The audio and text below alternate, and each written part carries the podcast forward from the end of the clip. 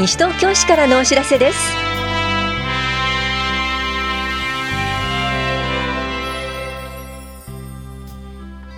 今日は空き家の管理にお困りの方へ。消費者団体登録更新などについてお知らせします。インタビュールームお話は西東京市産業振興課の小松俊明さん。テーマは合同就職面接会。In 西東京です。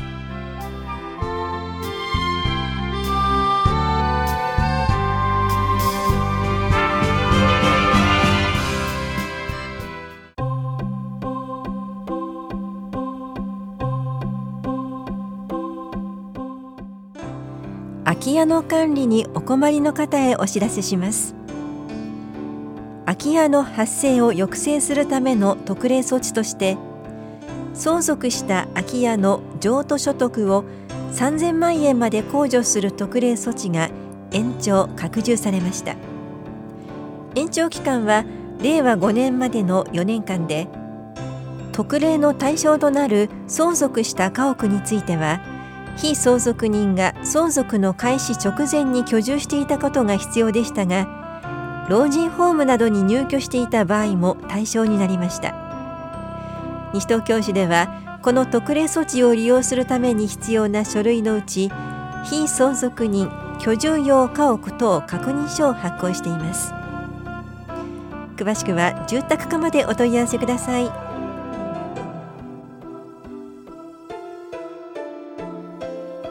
消費者団体の登録についてお知らせします。消費生活に関する消費者の自主的な学習活動を市内で行っている団体が消費者団体として登録すると消費者センター分会のグループ活動室を利用希望日の2ヶ月前の1日から予約できるなどのメリットがあります。登録団体以外の予約は1ヶ月前からです。現在登録している場合も更新の手続きが必要です。詳細は市のホームページまたは窓口でお配りしている案内をご覧ください。共同コミュニティ課からのお知らせでした。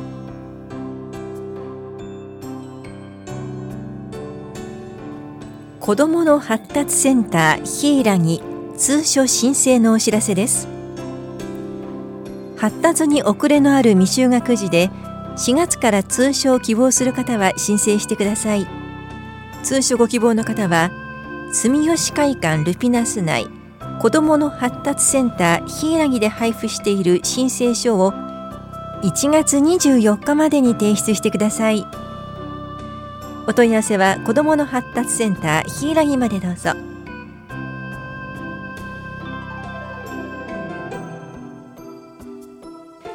微姿勢エクササイズのお知らせです。呼吸と姿勢のチェック体幹トレーニングで美しい姿勢を作りましょう。保育もあります。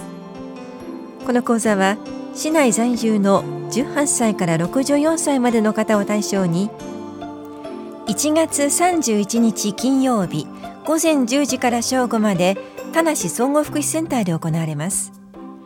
受講ご希望の方は24日までに電話かメールでお申し込みください。なお定員は20人で申し込み順ですが初回の方を優先します。お申し込みお問い合わせは市役所健康課。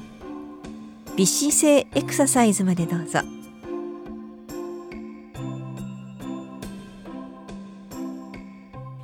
ファミリー学級のお知らせです。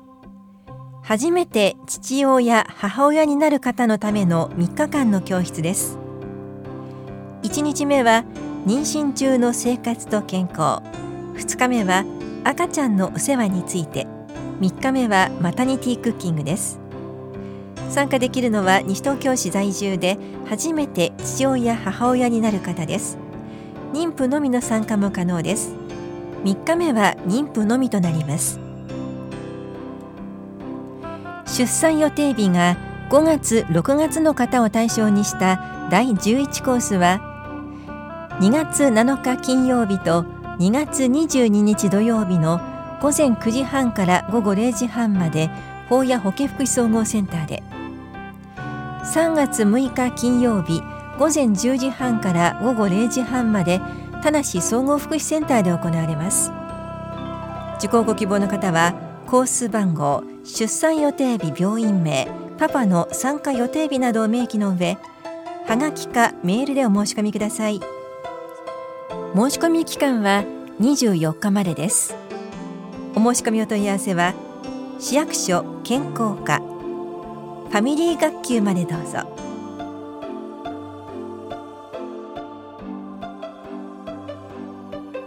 子どもの事故高齢者の事故を防止しましょう。東京消防庁管内では5歳以下の子どもと高齢者の救急搬送が多くなっています。高齢者は日常生活での思わぬ怪我が大事に至ることもあります。子どもは危険に対する認識が乏しいため家族などがしっかり見守り重大な事故から守りましょう。子どもの事故やけどを防止するにはやけどの恐れのあるものを子どもの手の届くところに置かない。子どもを抱えたまま調理や飲食をしないようにしましょう。窒息誤飲の防止ポイントは食べ物は年齢に応じた大きさや形にして食べさせる。飲み込めそうなものを子どもの手の届くところに置かないようにしましょう。高齢者の事故転倒の防止ポイントは段差をなくし足元を照明器具で明るくする。階段や玄関先などには滑り止めをつけるようにしましょう。お風呂での溺れ防止ポイントは入浴する前に家族に知らせる。飲酒後は入浴しないようにしましょう。お問い合わせは西東京消防署までどうぞ。危機管理室からのお知らせでした。インタビュールーム。お話は産業振興課小松俊明さん。テーマは合同就職面接会 in 西東京。担当は長谷沙織です。1月31日金曜日合同就職面接会 in 西東京が南町スポーツ文化交流センターキラットで開催されます。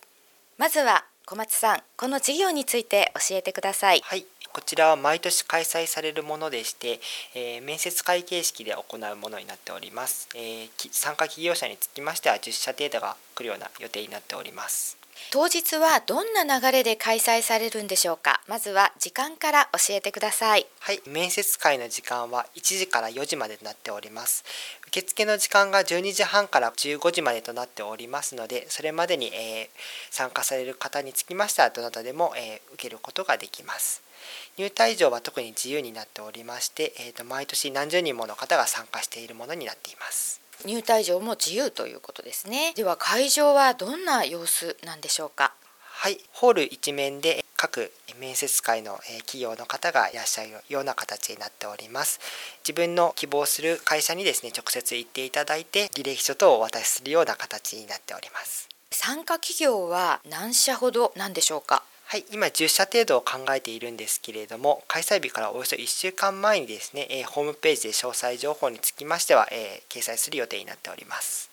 例えばどんな業種の会社ですとかそのあたりのことっていうのは分かっているんでしょうか？はいちょっとまだ不確定なところはあるんですけれども例年サービス業ですとか、えー、事務所ですとかっていうような幅広いような業種が参加で来られるような形になってます今回参加する企業は正社員求人企業であるというふうに聞いているんですが。はい。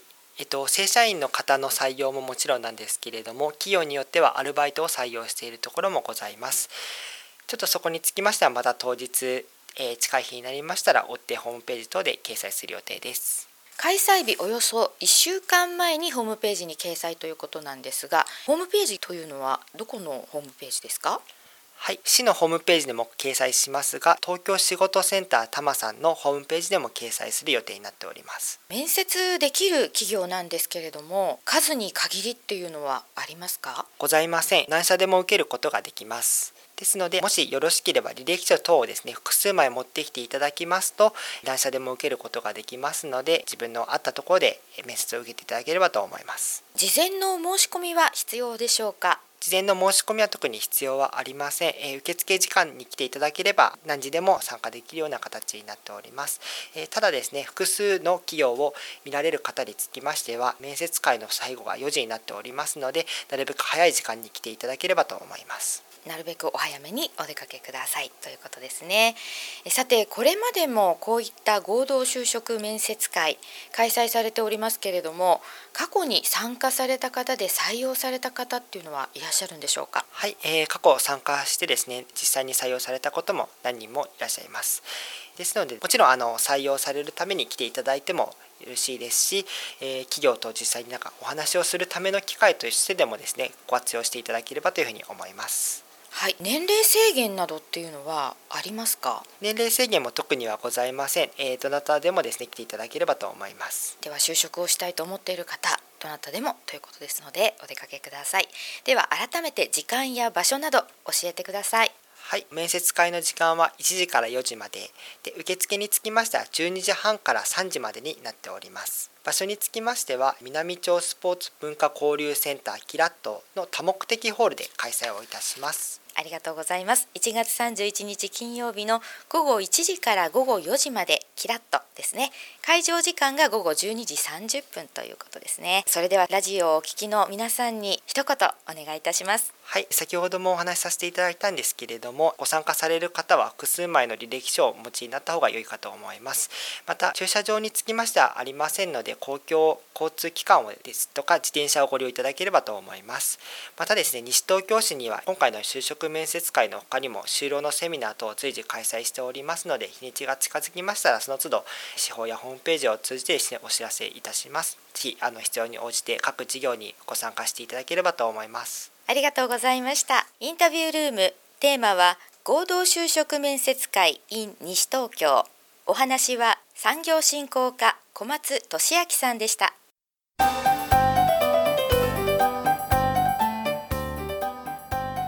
要配慮者支援のためにできることを考えませんか？西東京市要配慮者セミナーのお知らせです。要配慮者支援の方法や事情共助としてどのような準備が必要かなど今できることを考えます。このセミナーは1月24日金曜日午後1時半から3時半まで防災センターで行われます。講師は災害福祉広域支援ネットワークサンダーバードの高橋博さんです。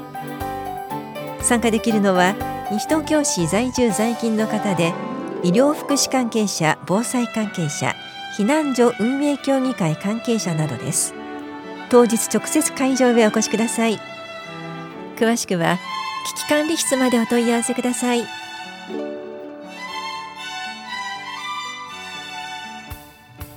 この番組では皆さんからのご意見をお待ちしています。